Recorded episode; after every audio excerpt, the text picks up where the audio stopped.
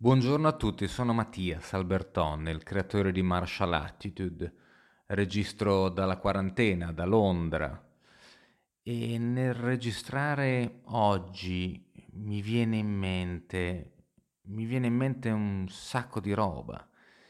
I ricordi che ho sono ricordi che vengono fuori da una visione, da un libro, da un ricordo, a sua volta da un film. Ieri, per esempio, leggevo su Facebook un, un commento a un post che è stato fatto in cui veniva ricordato da una persona, Maria, come incontrò tanti anni or sono un medico, il creatore del vaccino per la poliomelite, al Gaslini di Genova tantissimi anni fa. Il ricordo suo è stato probabilmente innescato da quello che è un post che io ho condiviso sulla mia pagina Facebook. E da questo ricordo è nato un commento, io ho risposto al commento ed è, ne è nata una storia. E dalla storia ho imparato a conoscere alcuni dettagli del passato e alcune cose che continuano ad avere una rilevanza assoluta nel presente. I ricordi sono così, anzi mi ricordo che quando ero al liceo una mia professoressa, Marina Gradnigo, una veneziana trapiantata in Sardegna, una combinazione molto strana, una persona di enorme tatto, di antica eleganza, eh, ci disse che la nostra cultura sarebbe stata il risultato di quello che imparavamo e di quello che poi avremmo dimenticato, per quindi poi arrivare a quello che sarebbe rimasto depositato nella nostra memoria quella sarebbe stata la nostra cultura. Quindi una cultura basata sui ricordi.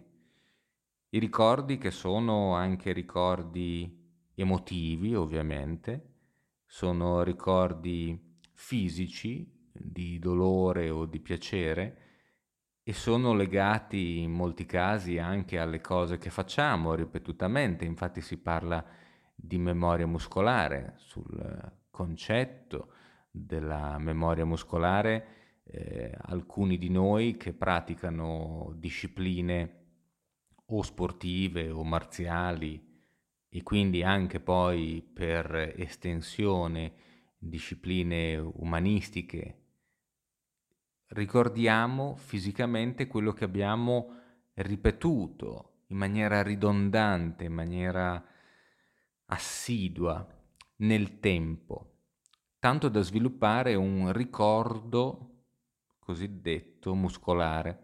Quindi cominciamo a fare prima ancora di sapere quello che stiamo facendo, senza doverci ricordare tutto il processo ogni volta da capo, per semplificazione quasi, per assuefazione. Proprio su questo principio in realtà mi baso anche per quello che è lo studio di Martial Attitude Vision, quindi il mio approccio di lavoro per gli ipovedenti e i non vedenti, basato su alcune tecniche del Kung Fu Wing Chun, ma anche eh, si può dire di eh, qualunque atto, dalla preparazione del caffè piuttosto che non l'allacciarsi le scarpe, una cosa complicatissima quando si è bambini, e poi si fa, ce lo si ricorda. Invece poi ci sono i ricordi legati a date, a nomenclature, a passioni che quindi ci aprono gli orizzonti di un vasto repertorio di memorie. Io per esempio mi ricordo molto bene le immagini, altri si ricordano molto bene le date, alcuni i luoghi, i profumi e così via. I ricordi sono un'enorme componente di quello che siamo perché anche i ricordi ci qualificano, in quanto i ricordi sono depositati in noi, attraverso di essi noi continuiamo ad avere un autoriferimento.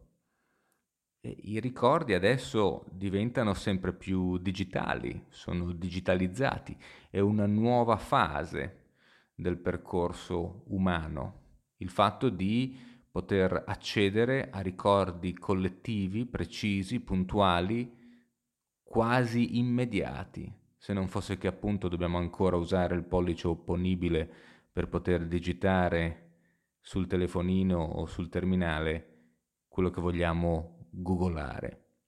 E questo ricordo collettivo, questa intelligenza estesa, quasi in prestito, a rafforzare quelli che sono solamente un sottofondo di ricordi nostri, veramente nostri, fa sì che ci muoviamo nel futuro e il futuro dei vostri ricordi. Su quali ricordi si basa? Buongiorno Mattias, buongiorno a tutti quanti, ascoltatori e collaboratori delle cronache di Marzia. Io sono Mauro Gibin, vi parlo da una piovosa Liguria in Italia in questo lunedì mattina d'inizio di un'altra settimana nel periodo di quarantena. I ricordi. Intanto è bello soffermarsi su che cosa siano i ricordi. Penso che per ognuno di noi, pur tutti quanti avendo ricordi ovviamente, ognuno di noi però dia, credo, un significato diverso ai ricordi. C'è chi li vive come la memoria storica di quello che ci è successo, c'è chi li percepisce come i momenti di gioia, di dolore, di delusioni, momenti di felicità. Io onestamente li vedo come un insieme di momenti vissuti in cui i sensi erano tutti attivi. Proprio perché quando ho dei ricordi sulle cose che ho ricordi, eh, tutti i miei sensi mi rendo conto che sono coinvolti. Sicuramente la vista, quindi il chiudere gli occhi rivivere, rivedere un momento, un'azione, un luogo, i profumi, gli odori, i suoni, eh, specialmente i suoni. Sono una persona molto eh, su, sul, um, sul quello che si sente, il sentire per me è un qualcosa che fa vibrare le corde, come si suol dire. Insomma, questi, questi, sensi messi insieme vanno a definire quei momenti che abbiamo vissuto, che possono essere ovviamente positivi o, o negativi, però hanno una, una cosa in comune, credo, ovvero in quei momenti, che siano stati positivi o negativi, le emozioni erano al massimo, quindi erano momenti in cui le nostre emozioni, per varie ragioni, erano amplificate.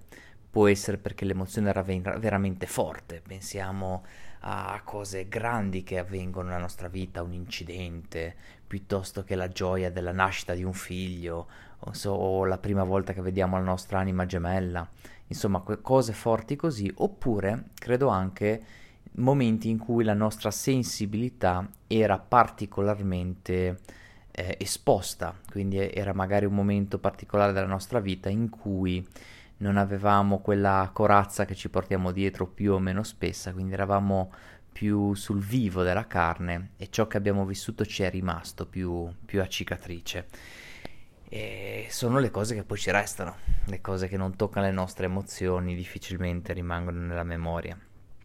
Facendo uno step oltre, è bello anche soffermarsi e chiedersi a che cosa servono i ricordi, cioè perché abbiamo bisogno dei ricordi, perché avvengono, perché ce li creiamo nella nostra testa. In realtà il ricordo è una cosa che decidiamo noi nel nostro subconscio di ricordare, non è una cosa che volontariamente ricordiamo o non è un momento diverso da altri, esattamente un momento come tutti gli altri che però a noi rimane nella nostra testa. Per quale motivo?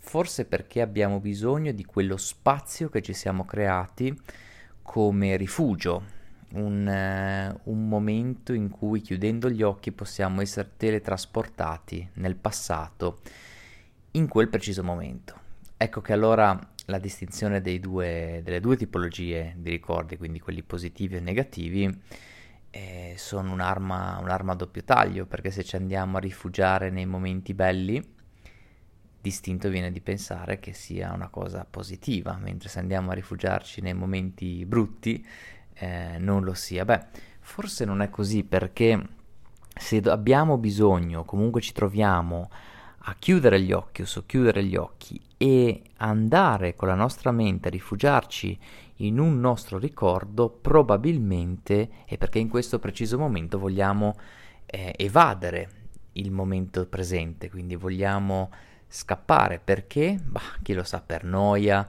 perché stiamo vivendo un momento magari negativo e quindi vogliamo vivere un'emozione positiva o viceversa. È una sorta di ancora che ogni tanto ci, ci ricollega a, a, un qualcosa che ci consente anche solo per un secondo di, di evadere da quello che stiamo vivendo. E oggigiorno sicuramente la tecnologia sta avendo un doppio ruolo, perché ricordi ne abbiamo, basta scorrere la galleria del nostro telefonino per vedere foto filmati di varie parti del mondo, piuttosto che in compagnia di persone che oggi non sono con noi.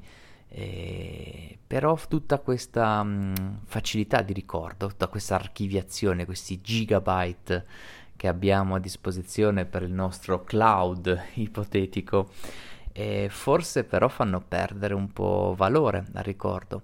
Io per esempio sono una persona che viaggia tantissimo e quando sono in un posto nuovo, magari sono con qualcuno che non c'è mai stato, mi rendo conto che chi è vicino a me scatta molte più fotografie, fa filmati col telefonino.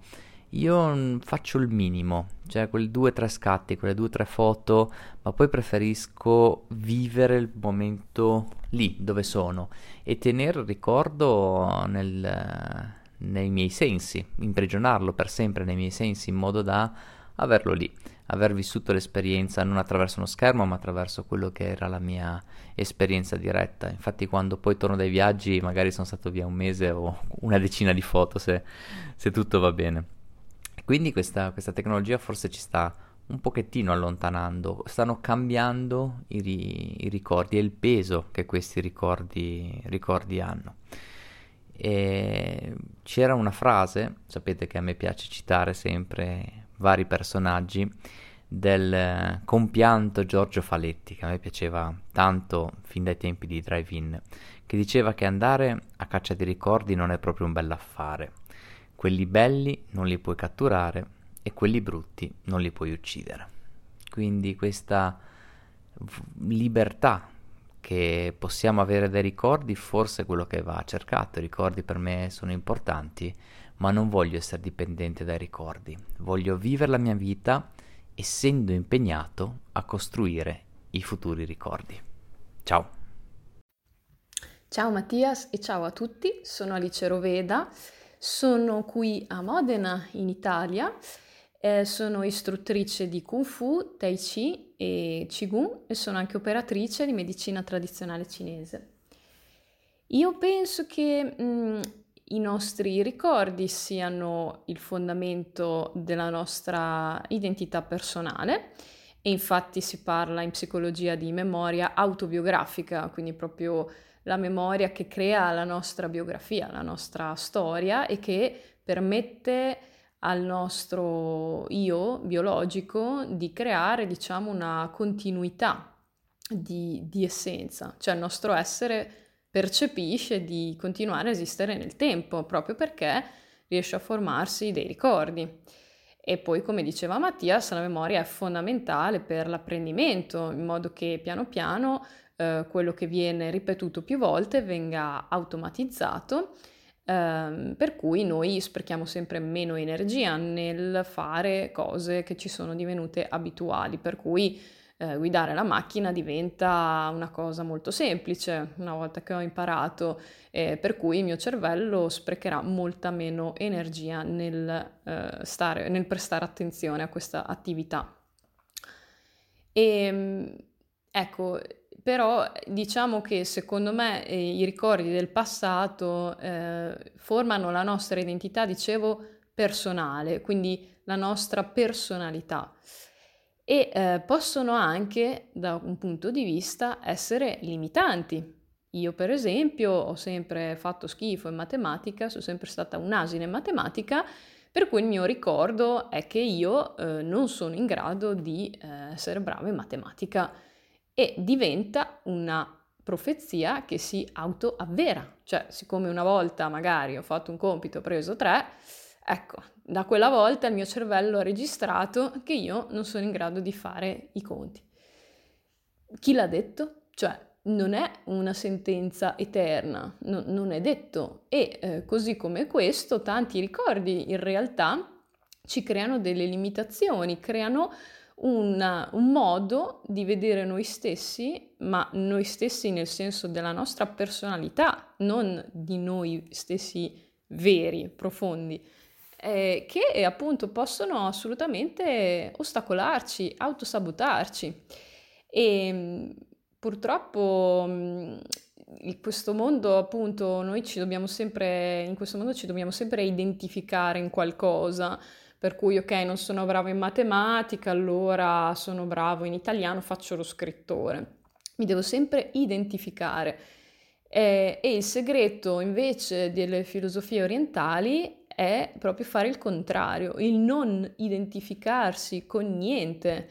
E i grandi maestri dicono eh, il passato lascialo stare, non esiste più, è una pura illusione che serve biologicamente per sopravvivere, quindi deve essere utilizzata in maniera utile, ma per il resto non esiste più, tu non sei più quella persona che eri neanche mezz'ora fa, tu non esisti più in quel momento, tutto ciò che esiste è ora, è questo momento e tu puoi ricrearti in questo istante, in tutti i modi che tu vuoi. Basta solo eh, la volontà e la concentrazione e ovviamente l'intenzione.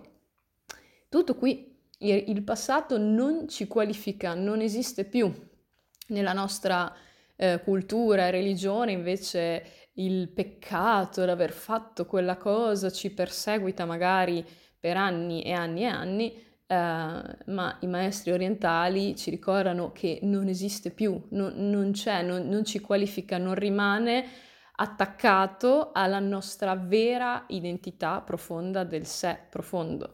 Rimane attaccato a questo ego che, che si è creato, appunto, che ha una funzione più che altro biologica, di, di sopravvivenza in questo mondo ma va lasciato andare. E poi, come diceva Mattias fine, verso la fine del suo intervento, dobbiamo orientarci al futuro. Eh, tutto questo, ok, capire il passato, capire il passato non è rimanere invischiati nel passato, è capire come ora io posso utilizzare queste cose nel mio futuro, ehm, avere un fine.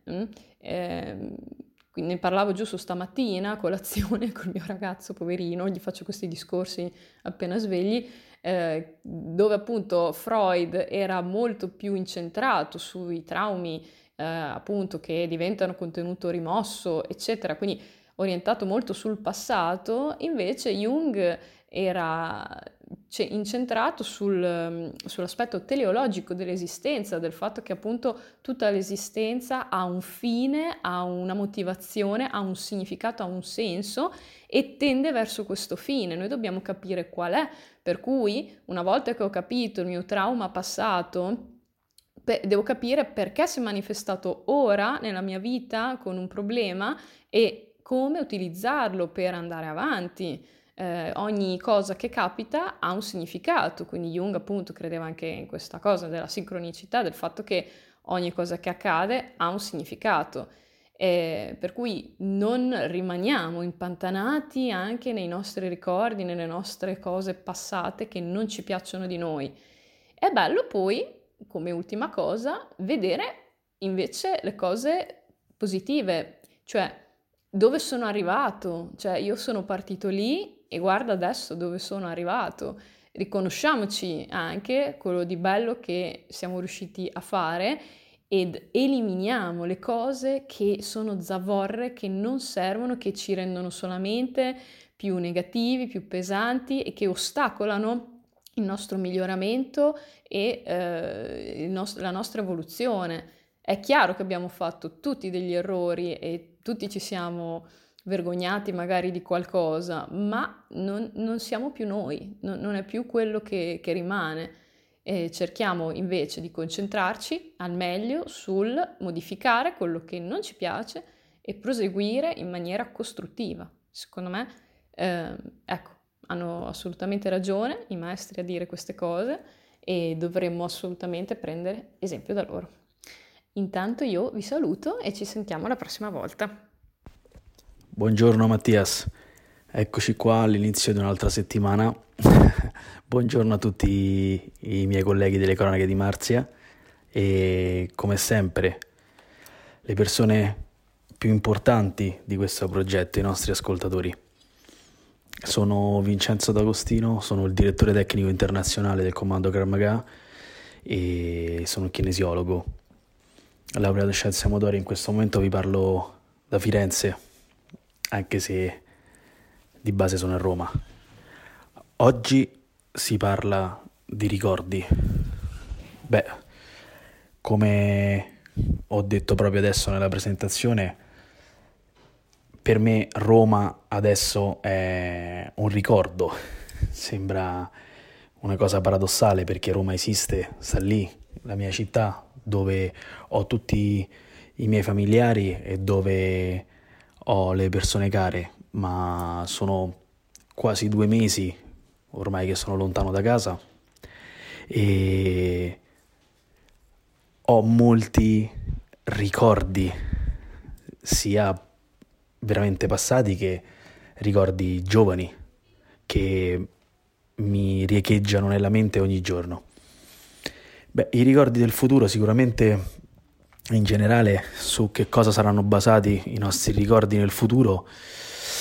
Per me il ricordo è, è un'esperienza, può essere un'esperienza di vita dalla quale si può sempre apprendere e sempre imparare sia in positivo che in negativo. Esistono molti ricordi positivi e altrettanti ricordi negativi e penso che ambedue le, ambedue le situazioni ci sia sempre comunque un qualcosa che rimane dentro e che si possa assimilare e richiamare alla mente nel momento del bisogno. Il momento del bisogno può essere interpretato come un momento di pericolo, quindi io mi baso su un ricordo, se c'è, di una situazione pregressa per poter reagire in una maniera diversa. O il momento del bisogno potrebbe essere solamente un momento appunto nel quale ho bisogno di ricordarmi un qualcosa per poter sentirmi vivo e per potermi ricordare quella situazione e quella sensazione. Per me è questo. Il mio ricordo è il mio bagaglio di conoscenza. Sono le mie esperienze, i miei ricordi più importanti, oltre ai ricordi sentimentali e qualsiasi altro tipo di ricordo che una persona usualmente ha. I miei ricordi sono i ricordi di, di sacrificio di, di, tutta la mia carriera per quanto riguarda appunto le arti marziali, lo, gli sport combattimento, difesa personale, tutte, tutte le cose legate alla mia passione, alla mia esistenza fino adesso sulle quali ho basato la mia vita. Mi ricordo perfettamente il primo giorno che sono entrato in un dojo, in una palestra, mi ricordo perfettamente i primi esami, mi ricordo le prime lacrime la prima cintura nera. Mi ricordo tutte queste cose sempre ben stampate nel, nel mio cervello durante, durante ogni mio corso, durante ogni mia lezione, fino appunto ad arrivare al, come dicevi tu, il, il, discorso della memoria muscolare, perché il ricordo appunto è legato alla memoria. Questa, da come si può individuare anche in base a alcuni studi, è parte integrante anche dell'animale sotto alcuni punti di vista. La memoria è sinonimo di apprendimento. Esistono varie tipologie di memoria, a breve termine, a lungo termine, a memoria procedurale, tutte tipologie di memoria che in realtà ci danno informazioni e ci permettono di avere accesso a informazioni ed esperienze per farci progredire in generale. Beh, secondo me questa è la memoria. È una valigia, una valigia strapiena di esperienza che ci dà la possibilità, come in un'enorme libreria, di trovare il libro giusto nel momento giusto, in base a quello che mi può servire. Come sempre mi piace finire con una frase, con un motto, con una, uno sprone, un qualcosa, un'idea specifica sull'argomento trattato in ogni podcast ed è una sorta di compito che do a me stesso, ricercare un qualcosa che mi possa colpire realmente, o appunto nella mia memoria, o andarlo a trovare, a leggere nei vari libri, o in questo momento che non ho a disposizione la mia biblioteca personale, anche tramite internet appunto, come hai detto tu nel contributo iniziale, nell'era moderna. Quest'oggi mi ha colpito molto un pensiero di Sant'Agostino. Lui dice, un fatto è ora limpido e chiaro, né futuro né passato esistono. È inesatto dire che i tempi sono tre, passato, presente e futuro. Forse sarebbe più esatto dire che i tempi sono tre, presente del passato, presente del presente e presente del futuro.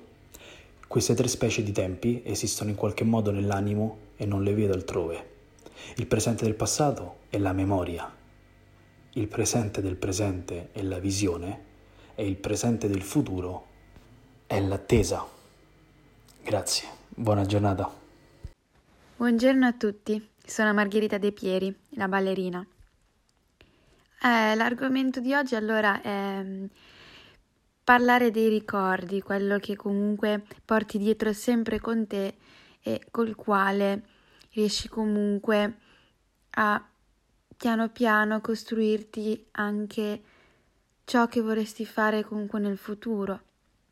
E mm, ti porti con te magari delle cose che ti hanno segnato dalle quali puoi imparare o trarre ispirazione.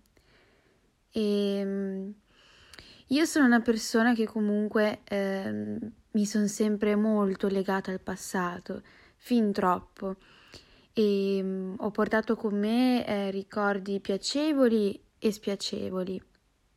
E um, spesso um, ricordavo magari gli errori con un fare molto uh, malinconico oppure di uh, o rimpianti, cioè comunque tutte emozioni che poi nel futuro vanno a creare solamente sensazioni del tutto negative però crescendo ho imparato a portare con me e per quanto riguarda eh, le, mm, i ricordi negativi, eh, in modo da poter poi imparare da questi e non da eh, portarli come un peso, come delle catene pesanti addosso ma mm, sempre parlando di un discorso di memoria, quindi nella capacità di ricordare.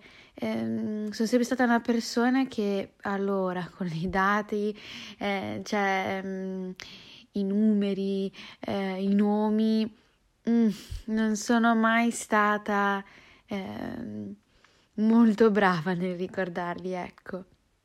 Però eh, se ci sono date dove avviene magari un qualcosa di ehm, che mi ha riscosso dentro qualcosa di molto forte, è probabile, quindi neanche del tutto sicuro, che me ne ricordi. Per esempio, mi ricordo neanche poi le date dei compleanni. Eh, il colmo che addirittura a volte la mattina del 12 gennaio, giorno in cui sono nata, me ne dimentico pure io che sia il 12 gennaio.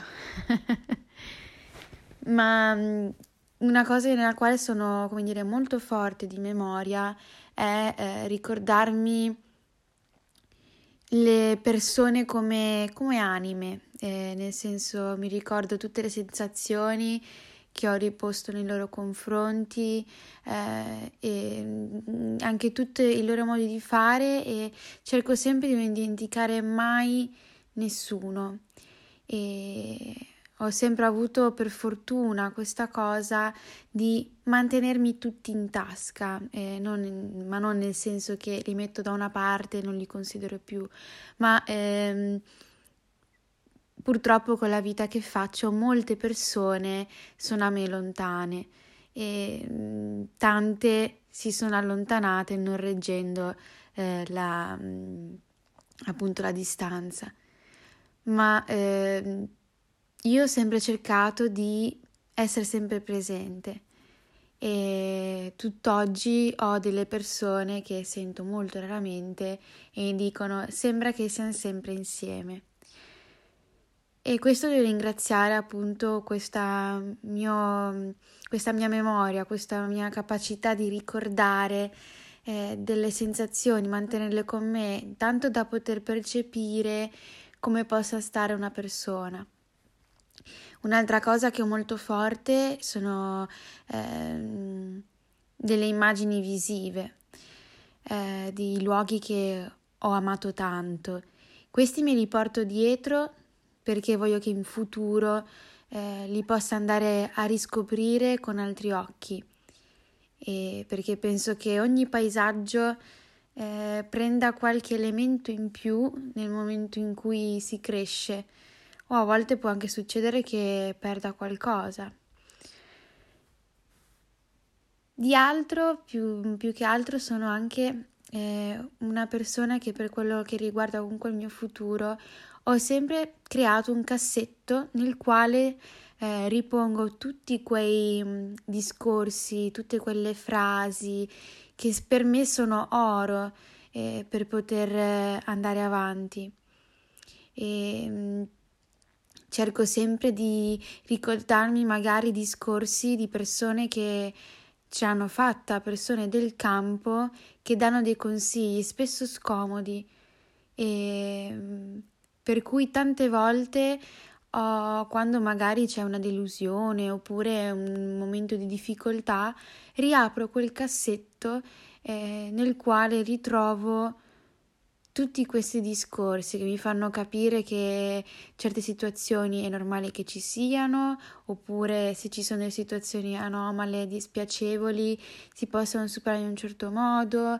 E ehm, oppure semplicemente discorsi comunque parlano appunto della tecnica ma a modo loro, ognuno ha il proprio linguaggio e più ne ricordo, più ne sommo e più riesco ad avere una visione eh, totale della cosa. Per cui, per quanto riguarda il discorso del ricordare, la memoria è un'arma, diciamo, della quale ehm, ne faccio molto uso, ne faccio molto uso. Però eh, ai tempi, adesso un po' meno, anzi molto meno, dai, sono migliorata, era un'arma a doppio taglio perché a volte questo basarsi tanto sui ricordi, sulla tua memoria del passato per poter comunque avere comunque poi un riscontro nel futuro, una crescita nel futuro non sempre porta ai suoi frutti. Ebbene, a volte invece creare qualcosa nel presente e nel futuro è un pochino difficile da spiegare. Ehm, però semplicemente in sintesi non, quello che invito a fare è non a legarsi troppo a quello che è passato, soprattutto agli errori eh, naturalmente sbagliando si impara ci colleghiamo anche a un eh, vecchio argomento fatto riguardante l'errore, eh, però non deve diventare un qualcosa che pesa. E, ehm, più che altro poi invece cose per le quali bisogna assolutamente portarsi dietro e prenderle come insegnamenti. Eh, non sottovalutate le persone che incontrate perché a volte ci sono degli incontri che possono durare anche solo quei pochi minuti, ma ti segnano proprio la vita. E a me personalmente è capitato anche incontri del tutto apparentemente normali, ma se ti ritieni, come dico io, in tasca o nel tuo cassetto, ti ritroverai in certe situazioni dove quelle frasi, quei gesti ti rimbomberanno come un te l'avevo detto, oppure come un non ti suona familiare. Per cui, ripeto, tenetevi a cuore i ricordi, ma in modo che comunque vi aiutino e non che siano distruttivi e inoltre non sottovalutate i vari incontri con qualsiasi cosa che vivete. Buongiorno a tutti, sono Giancarlo Russo da Roma, fisioterapista e ipnoterapista. I ricordi, i ricordi sono la base, l'ossatura, il cardine di tutta la nostra esistenza. Noi sappiamo chi siamo perché abbiamo un corpus di ricordi che ci garantisce, minuto dopo minuto, istante dopo istante, la consapevolezza di noi stessi, chi siamo, da dove veniamo, cosa facciamo, come ci chiamiamo, come siamo fatti. Te ne accorgi la mattina quando ti svegli, fai un rapidissimo check di tutto il sistema, un po' come quando metti la chiave nel quadro e accendi la macchina, tutte le spie si accendono, ti muovi, senti se ti muovi bene, se hai dolori, quindi memoria, ricordo del tuo corpo, la cosiddetta memoria cinestesica del movimento, ti alzi, vai in bagno, dai una rapida occhiata allo specchio, guardi il volto, bene, sono io, memoria, ricordo di come sono fatto, prova a immaginare come sarebbe se ti guardi allo specchio e l'immagine riflessa non corrisponde all'immagine che hai sempre saputo essere te stesso. E così entri, anche non volendo, in parte della mia attività professionale, il mondo degli amputati, il mondo degli ustionati, quelle persone che portano sul loro corpo tracce indelebili di modificazione di un ricordo. Non sono più quello di prima, è cambiato qualcosa dentro di me, come intacca la consapevolezza generale di te stesso quando una parte del tuo corpo non c'è più, o addirittura ha cambiato forma, o è deturpata. Un'asportazione di un seno per un cancro, come cambia la persona? Come cambia la memoria del suo corpo? Ne parlava Mattias nell'audio introduttivo, la memoria corporea, la memoria muscolare, l'immagine, come cambia questa menomazione nel rapporto mio con le altre persone dopo. Noi siamo i nostri ricordi e addirittura siamo anche quei ricordi che non ricordiamo più, ma che sono dentro di noi e sui quali altre strutture di consapevolezza hanno ormai formato i loro legami indissolubili. Che ci crediate o no, quando noi veniamo al mondo c'è una parte del nostro sistema nervoso che già è attiva ed è il bulbo olfattivo. Il sistema olfattorio dell'essere umano è fondamentale perché, eh beh, perché serve a riconoscere la mamma in mezzo a tutte le altre persone che esistono sulla faccia della Terra, è un legame arcaico, antichissimo. Ormai l'olfatto noi non lo utilizziamo quasi più ci fidiamo di quello che vediamo anche quando mangiamo senza odorare il cibo, non odoriamo più le persone. Però possediamo sempre una fortissima attività olfattoria all'interno di quello che è il sistema limbico, all'interno di quelli che sono i nostri ricordi. Io ero molto legato a mia nonna lei abitava in Sicilia quando era giugno a me e a mio fratello ci spedivano impacchettati con una zia in Sicilia da mia nonna, dove rimanevamo quattro mesi. E mia nonna aveva quei vecchi comò in legno, antichi, fatti a mano, tipici in Sicilia si trovano ancora ancora ce l'ho dove all'interno teneva le lenzuola, lavate col sapone ancora, si usava il sapone di Marsiglia, si andava ai lavatoi, poi venivano fatte asciugare e poi venivano messi nei cassetti insieme a quei sacchetti con dentro i fiori essiccati per dare profumo. E io ogni volta che aprivo quel cassetto e c'era un perché lo aprivo mi sentivo quell'odore. Perché aprivo quel cassetto? Beh, perché sotto le lenzuola mia nonna teneva i soldi, perché io me ne ero accorto una volta che dava la mancetta a me e a mio fratello e poi ogni tanto prendevo la mille lire, autorizzato da lei, eh, perché lasciava i piccoli tagli per i nipotini. Se volevi prenderti il gelato e lei era andata alla messa, ad esempio, tu aprivi, prendevi le mille lire, o forse anche le duemila, e ti andavi a prendere un gelato per te e per la ragazzetta che ti accompagnava all'epoca. E per me quell'odore era nonna Quell'odore era la mia gioventù, la mia giovinezza in Sicilia, le gite con gli amici. Dopo che mia nonna passò in un'altra dimensione, per me tornare in quella casa è stato duro ed è ancora duro perché ancora ho quella casa e la sua stanza è rimasta la stessa perché nessuno l'ha più abitata quella casa.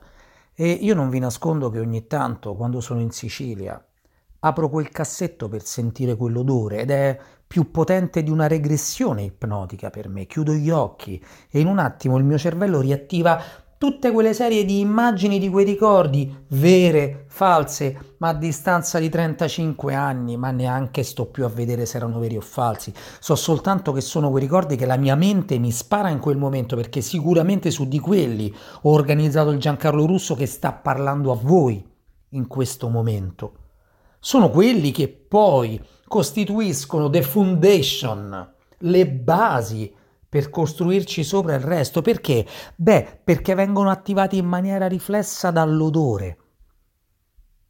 E ci sono tante situazioni nella nostra vita che, ma lo sai che mi è venuto in mente proprio adesso? Ah sì, ma guarda un po'. Per caso, che coincidenza, sai? Cosa hai sentito? Cosa hai visto? Cosa ti ha stimolato in quel momento per riattivare quel ricordo? Io non vi nego che sicuramente i ricordi su cui baso la mia esistenza e che costituiscono i ricordi per andare avanti nel futuro sono sicuramente tutti gli esempi positivi che ho ricevuto dentro la mia vita, a partire dai miei genitori, grazie a Dio, meravigliosi. Le mie amicizie me le sono scelte, me le coltivo, tutte le situazioni che ho vissuto durante la mia esistenza e che ogni giorno, in un modo o in un altro, cerco di riattivare come memorie per andare a dare un senso al mio presente attuale e sicuramente la mia aspirazione massima è che il mio domani si basi sulla misura in cui riesco a percepire in misura abbastanza grande, abbastanza profonda il mio oggi. Grazie a tutti. Ciao Mattias, ciao agli amici delle cronache di Marzia, sono Maria Chiara, parlo da Cagliari e sono una cittadina in quarantena. Eh, data la mia eh, attitudine al pensiero e alla vita un po' astratta, devo dire che i ricordi per me sono molto importanti. Così ricordi come la memoria. Della memoria abbiamo già parlato in un altro podcast e proprio come inizia Mattias nel suo intervento di apertura eh, si era detto, avevo ricordato la frase di Dante, non fa scienza senza lo ritenerlo aver inteso, cioè non c'è, non c'è conoscenza senza la memoria, ma forse più che di memoria, eh, partendo dai tuoi ricordi liceali che sono i miei eh, stessi, mh, mm, eh, mm, dobbiamo parlare adesso di ricordo, di ricordi che, non so, a livello personale hanno forse un'altra valenza. Eh, non so perché adesso mm, la mente mi porta al pensiero di, di una recente eh, scomparsa, perdita che, di un lutto che ho vissuto è la perdita di un caro amico. E, ehm, quando è successo ho realizzato che siamo fatti, siamo costituiti delle persone che abbiamo vissuto, con cui abbiamo vissuto, che sono stati importanti per noi, come se fossimo un puzzle. E quando qualcuno se ne va, quel puzzle si, si rompe, c'è una tessera mancante che non sarà in effetti forse mai colmata. E quando un, un amico ci lascia, come ho letto da poco la citazione, una citazione molto bella eh, di un libro di Sepulveda, eh, scomparso appunto due giorni fa, quando qualcuno ci lascia, eh, viviamo per sempre con quel vuoto dentro le ossa, cioè viviamo il vuoto che quella persona ha lasciato. Eh, I ricordi poi prendono il posto della persona cara eh, e diventano come una sorta di scenario che la nostra mente crea per colmare le assenze. Lo dico perché le persone che vanno via sono tante e, nella nostra vita e man mano che la vita aumenta, aumentano i ricordi, così come le assenze, ma anche le presenze. Eh, e dunque questo teatro interiore che abbiamo si va sempre più arricchendo. Non voglio essere triste o malinconica in questo podcast, naturalmente, mh, mm, ma come abbiamo già detto altre volte, eh, malinconia e sorriso mh, mm, hanno la stessa dignità eh, e il ricordo ha di per sé qualcosa di eh, necessariamente un po' malinconico. Eh, per me i ricordi sono naturalmente i ricordi di infanzia, eh, dalla quale il tempo mi separa sempre più e man mano che il tempo passa questi ricordi acquistano, sono ammantati quasi di una luce eh, fiabesca perché i contorni sono sempre più sfumati. Ho ricordi credo dai due anni, ma non so se sono ricordi veri, ma mh, ho nella mente immagini di episodi che per eh, naturalmente la mia storia familiare so essere dei due e dei quattro anni, per esempio, quindi molto molto risalenti. E per me mi sono sempre chiesta eh, come sarebbe appunto ricordare, poter ricordare la nostra vita, la mia vita all'interno del ventre materno, la vita intrauterina, la vita prima di venire al mondo. Eh, al di là delle spiegazioni scientifiche naturalmente e fisiologiche, credo che ci sia quasi un motivo se noi non la ricordiamo, se l'essere umano non può ricordarla coscientemente, ovviamente perché saremmo diversi, mm, è una dimensione di noi che si perde e sarebbe bellissimo se avessimo ricordi coscienti. Immagino e penso spesso a tutti i ricordi che sono dentro di noi nascosti come un sottotesto e di cui non siamo consapevoli. Credo che quelli per usare le parole di Mattias, eh, costruiscano molto dei nostri ricordi del futuro e costruiscano molto di ciò che siamo adesso, ciò che non ricordiamo, eh, gli episodi della nostra vita eh, nella prima infanzia o addirittura eh, quelli ancora precedenti, eh, nel bene e nel male.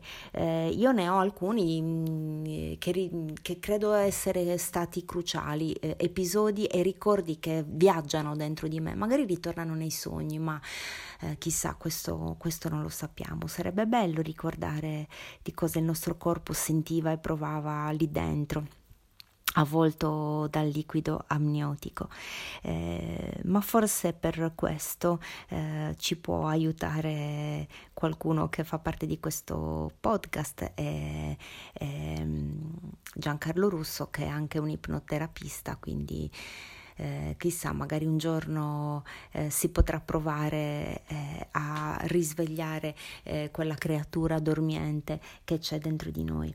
Eh, costruire bei ricordi per un bambino credo che sia, mm, a parte tutto, insomma, queste, mm, scendendo più sul, sul, pia- sul pratico, credo che costruire dei bei ricordi per un bambino sia una base molto importante per una vita serena. Questo è banale come piccole tessere del nostro DNA eh, che andranno a fare di, di, lui un uomo o di lei una donna libera e più felice.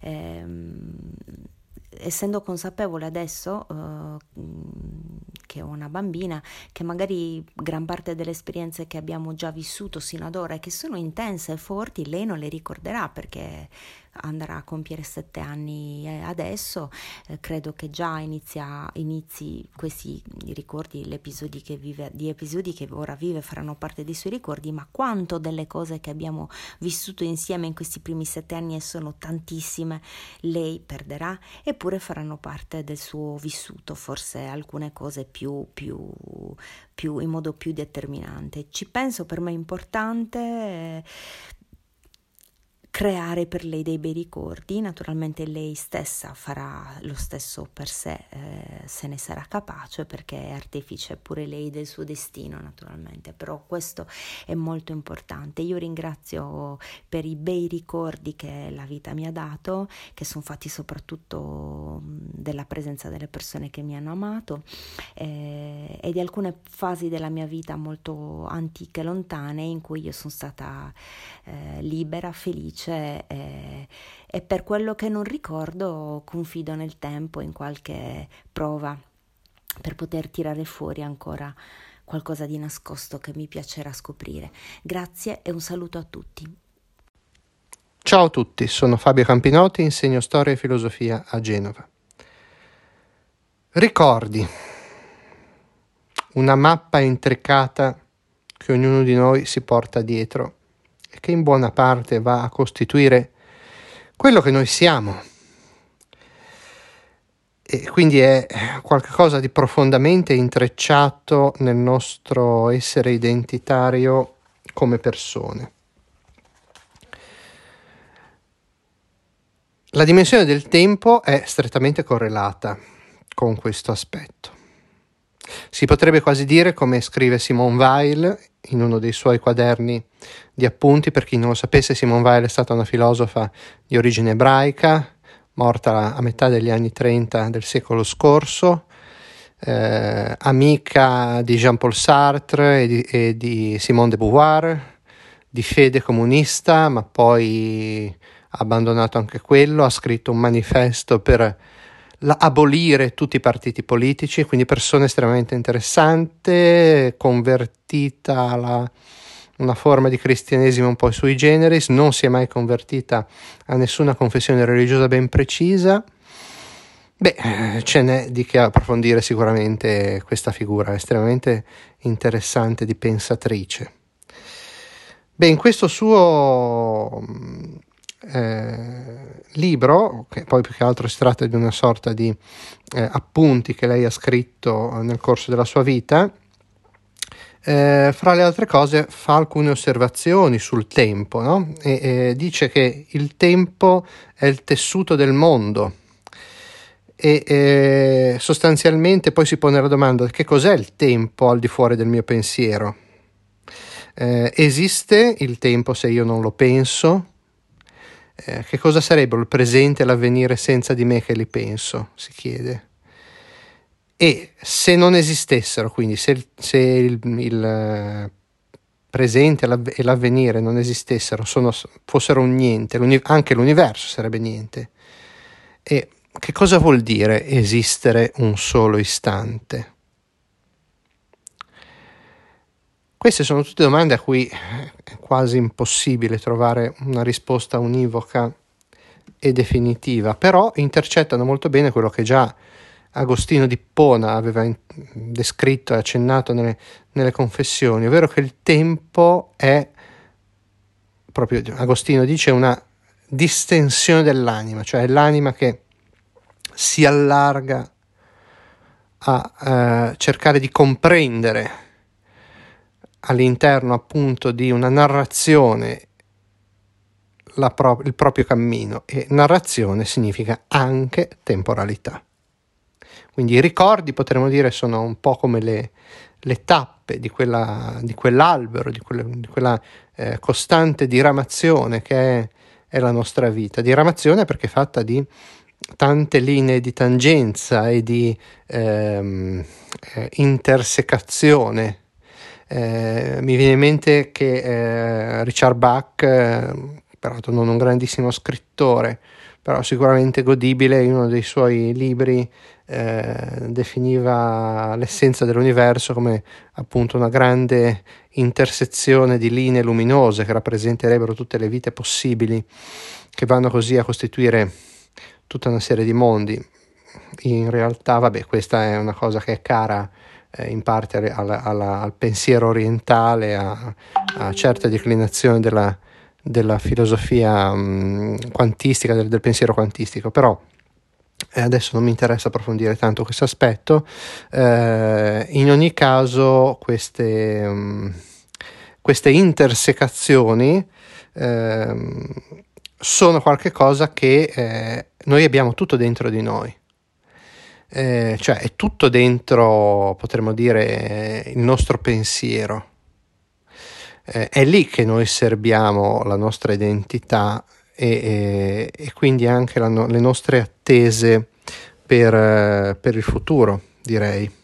Eh, un esempio molto interessante è quello che mh, ipotizza Leibniz eh, con la sua idea delle monadi, ovvero eh, ognuno di noi in quanto monade contiene già in sé tutto l'universo e quindi eh, in qualche modo preconosce eh, già mh, mm, la, mh, mm, eh, tutto quello che eh, avverrà, lo sa in potenza ma non lo sa, quindi lo scopre man mano che arriva a quei, a quei bivi, a quelle intersecazioni, quindi lo scopre mh, mm, nel tempo, andando avanti, andando avanti nel tempo.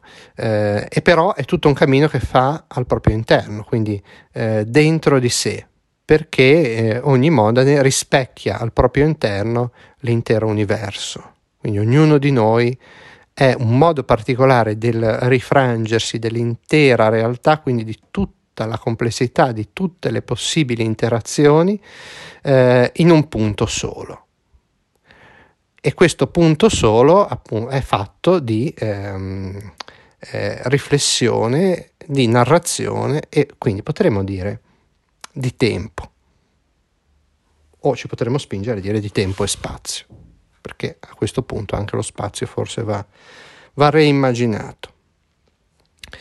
E questo vuol dire che le nostre vite e i nostri ricordi sono qualcosa che non è costruito da noi soli, ovviamente, no?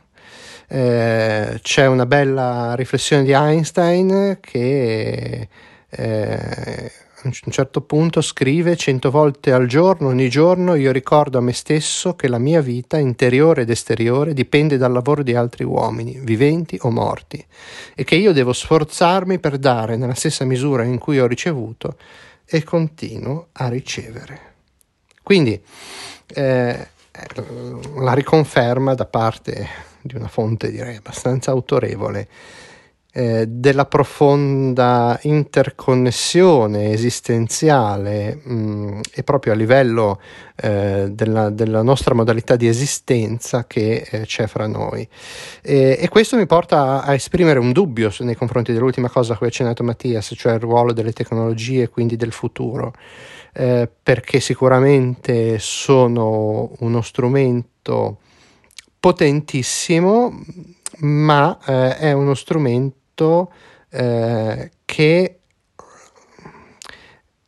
non ci consente di replicare nello stesso modo in cui noi lo viviamo quella profonda interdipendenza eh, relazionale che è alla base della nostra intelligenza relazionale ed emotiva.